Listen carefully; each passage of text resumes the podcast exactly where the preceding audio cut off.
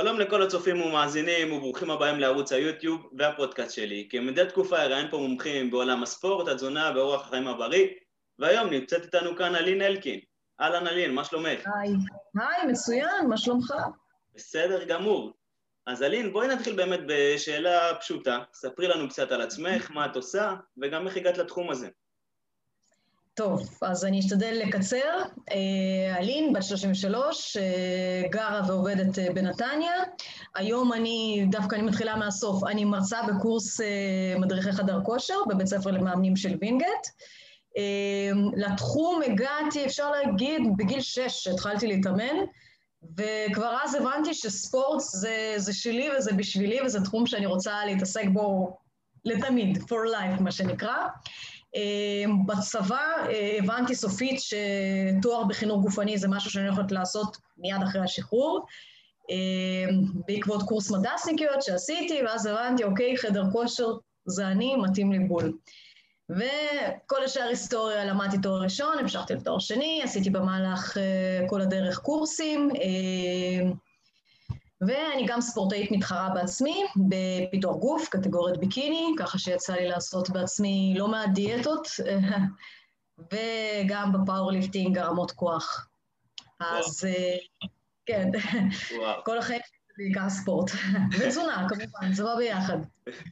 מעולה, אלין, ובכל התקופה הזאת בעצם שאת נמצאת בעולם הזה, איזה טעויות את מצליחה לזהות אצל אנשים שכן מנסים להוריד במשקל, וגם מה הטיפים שאת יכולה לתת לאותם אנשים? אוקיי, okay, אז למשל טעות אחת שאני רואה הרבה, שאנשים uh, מתייחסים לאימונים כמו למשהו שהמטרה העיקרית שלו זה לשרוף קלוריות.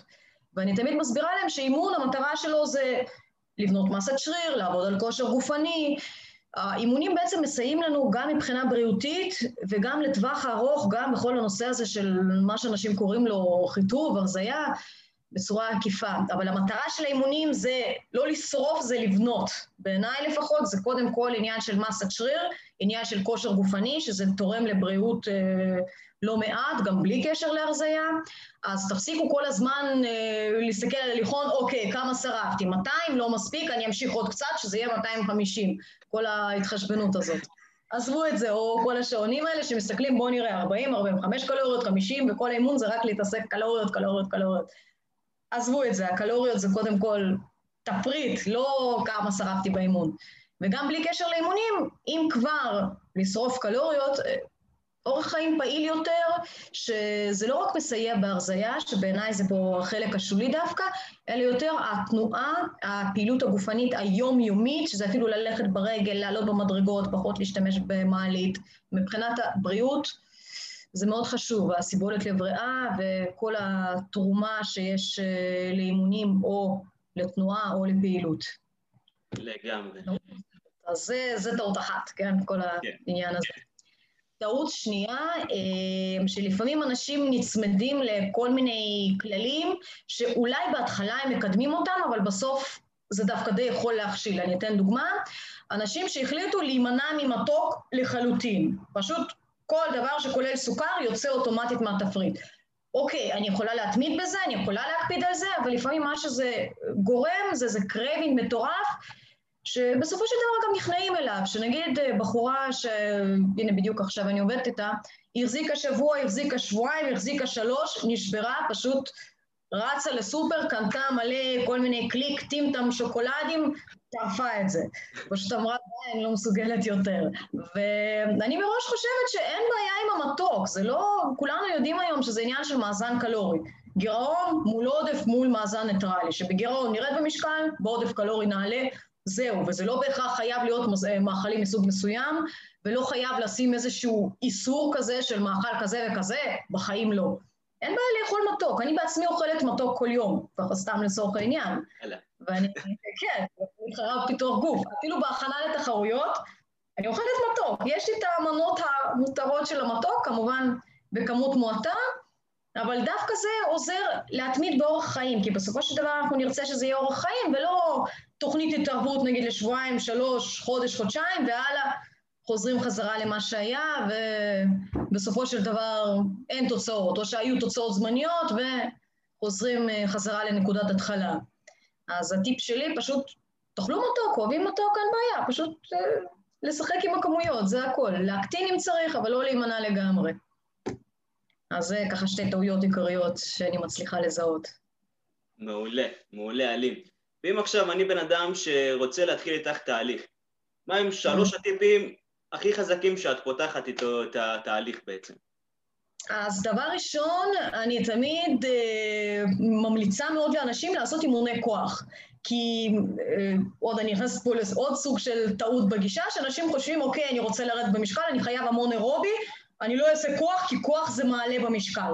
אז לא, אימוני כוח לא מעלים במשקל, הם מעלים מסת שריר במשקל, אם אני לא בעודף קלורי, אין סיבה שאני אעלה. ומסת שריר זה חשוב לנו בסופו של דבר מכל הבחינות.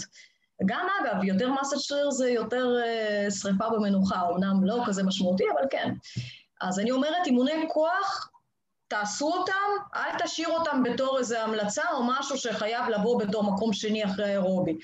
אני מתחילה לאמן אותם כוח, לעבוד על טכניקה, סקווטים, דדליפטים, משקלים, העלאה פרוגרסיבית של משקלים. זה צריך להיות אחד הדברים אה, העיקריים בעיניי. דבר שני, טיפ נוסף, לפעמים אני רואה את זה, לא כולם, אבל אני רואה את זה אצל הרבה אנשים, אה, שהם אולי אוכלים הרבה קלוריות, אבל מעט מדי קלוריות מהנוטריאנטים שבאמת חשובים לנו, למשל חלבון. הרבה אנשים לפעמים רעבים במהלך היום, כי אין מספיק חלבון בתפריט. עכשיו, חלבון זה דבר שהוא משביע, וגם קשה באמת לאכול ממנו כמויות מאוד גדולות. אז אני חושבת העלאה של צריכת חלבון יכולה גם למנוע cravings למיניהם, אה, נשנושים בין לבין, תחושת סוב, וכמובן חלבון הוא זה שבין הדברים העיקריים שבונה לנו את השריר. אז אה, חלבון להוסיף, זה היה טיפ שני, נכון? כן. אה, אוקיי. אה, טיפ שלישי, גם דיברתי עליו לפני כן, אה, בלי קשר עכשיו לאימונים או לתפריט, להשתדל להיות פעילים יותר במהלך היום. כמו שהזכרתי לפני כן, במקום להשתמש במעלית, לעלות מדרגות. אז כן, חלק יגידו, אני גר בקומה ה-12, כאילו, אז 20, אז בסדר, אז נגיד, קח מעלית עד קומה 10 ועוד 10 קומות ברגל. אני יודעת, אפשר לשחק עם זה, זה לא משהו שחייב להיות או-או. אה, ללכת יותר ביום-יום, למשל, אה, סתם לדוגמה, אני גרה בערך רבע אה, שעה מהעיר, אז כשאני רוצה ללכת לסופר, לבנק, לכל מיני סידורים, אני לא אקח את האוטו, האוטו נשאר בחניה, אני הולכת לשם ברגל. אז עוד איזושהי פעילות יומיומית שהוספתי עוד בלי קשר לאימונים. בעבודה נגיד, אם משהו שנמצא במשרד ליד, אל תקראו למישהו, אה, את יכולה שנייה להביא לי זה וזה, פשוט לקום, ללכת, לזוז יותר, לא לוותר על זה. בכל הזדמנות, יותר תנועה, יותר טוב. אז, אז אם אני מסכם את זה נכון, אני צריך להוסיף את הפעילות הגופנית ובכללי להיות יותר uh, תנועתי, כן. להוסיף לי יותר חלבון, וגם mm-hmm. להוסיף לי יותר אימוני כוח, ואז אני נמצא באמת על המסלול הנכון.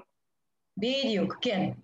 מעולה. וגם לקחת את זה באיזי את התהליך, אה, זה לא שההרזייה זה בהכרח אה, מתכון לאושר.